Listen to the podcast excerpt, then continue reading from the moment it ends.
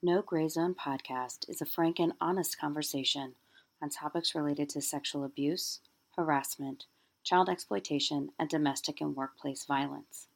The opinions are our own, based on years of experience as special victims prosecutors.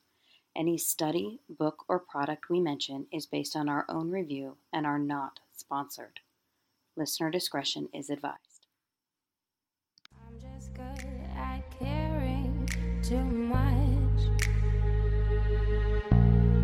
I'm just good at caring too much.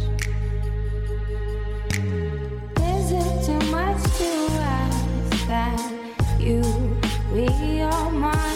I never was good at sharing. I'm just good at caring too much. Welcome back. I'm Catherine Marsh. And I'm Melissa Hoppmeyer, and this is No Gray Zone Podcast. We are moms, prosecutors, and the owners of Right Response Consulting. Today, we're going to talk about drug facilitated sexual assault, or in layman's terms, sex when the other party is too intoxicated to be able to consent. As prosecutors, we know that 50% of sexual assaults nationwide involve alcohol, and 80% of sexual assaults involve someone the victim knows. And so, what that means is that our general understanding of sexual assault, you know, the scary guy in the bushes, just doesn't really pan out. Most sexual assaults occur because an individual could not give consent. And in our first episode, we talked about consent education and why it's important. And this episode ties into that. When kids understand consent, they know they should not have sex with someone who has had too much to drink. And now there's two kinds of incapacitation. You know, one is the one that we think about, you know, one focuses on when individuals drug their victims, right? That's the scary one, the roofies. Uh, this is when you tell, this is why we tell our friends not to take a drink from a stranger or not to walk away from our drinks. And, you know, as moms, it's something we'll tell our kids when they're older. I've even told my children now when they go anywhere, once you put a drink down, you never pick it back up. It's just a good habit to get into. And products like Slip Chip and Sabre Drink Test provide customers with instant and portable tests for roofies, the typical drug you think of when you think of incapacitation. And while these are great tools, they're not 100% and they don't test for every possible drug. That's right. And roofies are not the only drugs that people use to incapacitate victims, but um, these are important tools and tips. And there are definitely predators out there. We've both prosecuted them who are purposefully drugging women and men in order to sexually assault them. I mean, we've had lots of cases that involve that. Absolutely. And being cognizant when you drink is important. But there's also a second kind of alcohol or drug facilitated sexual assault, and that's the self induced incapacitation, or when the victim drinks or does drugs and becomes unconscious or so impaired that they are unable to give consent. Yeah, and this is what we see and hear about on college campuses. And it's actually the subject of a fascinating book I just read, Sexual Citizens, about sexual assault on campus. Uh, the book focuses on Columbia University, but the findings, the findings of the two authors, I think are really universal. That the vast majority of sexual assaults occur on campus when victims and sometimes perpetrators are drinking or are drinking too much. That's absolutely correct. In fact, the most recent survey conducted by the Association of American Universities, that was done in just 2019, pulled 181,000 college students from 33 large universities.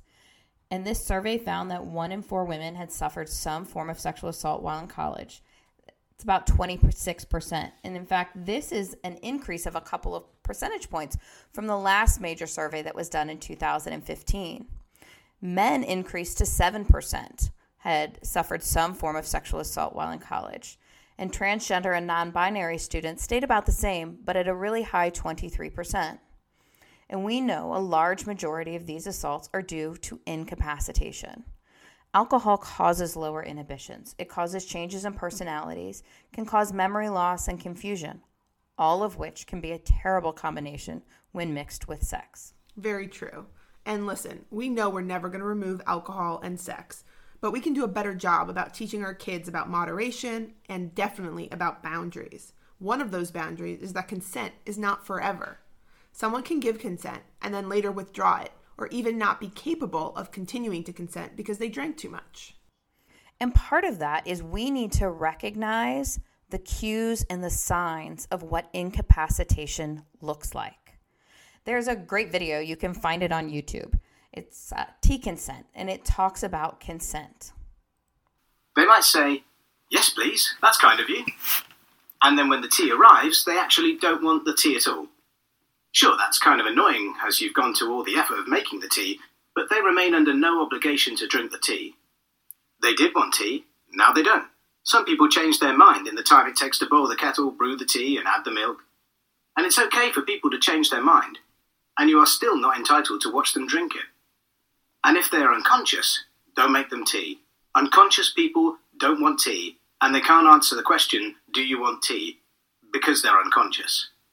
Okay, maybe they were conscious when you asked them if they wanted tea, and they said yes, but in the time it took you to boil the kettle or brew the tea and add the milk, they are now unconscious.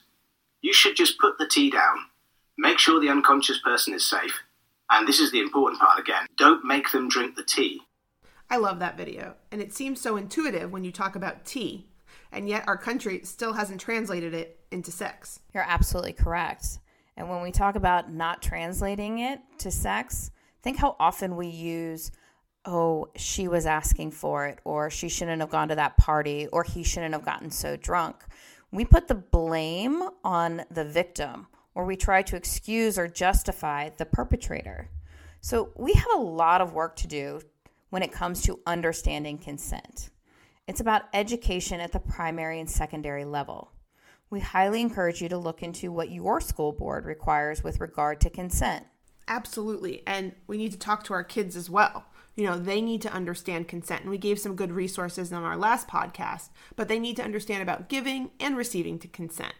Uh, we also want to talk to them about safe drinking uh, when they're away at college because we know they're going to drink, so we want to make sure that they're doing it safely. Absolutely. Not just for safe drinking for them, but also on how they're looking out for their friends. You know, it's kind of using the same mentality of never leave a man behind.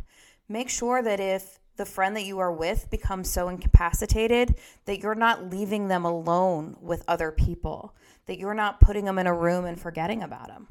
And even conversations about how to be safe with rideshare programs, especially when somebody's incapacitated. Absolutely. I mean, we've both prosecuted cases involving Lyft and Uber. And, and let's just say this both of those companies, they act as independent contractors and they are always willing to cooperate with law enforcement. But we don't know the people that you're putting um, your friend in the car with. And those cases are scary. Um, they're scary for the victim and they're scary for us. And so please, please do not put an incapacitated person alone in a ride share. Well, that's all the time we have this week. Thank you so much for joining us on the No Gray Zone podcast. And if you like what you hear, please subscribe. And check out our social media for tips and more information at No Gray Zone RRC on Twitter and Instagram, and No Gray Zone at Facebook. There are no excuses when it comes to sexual assault or not having the right response when it comes to sexual harassment. Thanks for listening. This has been No Gray Zone Podcast.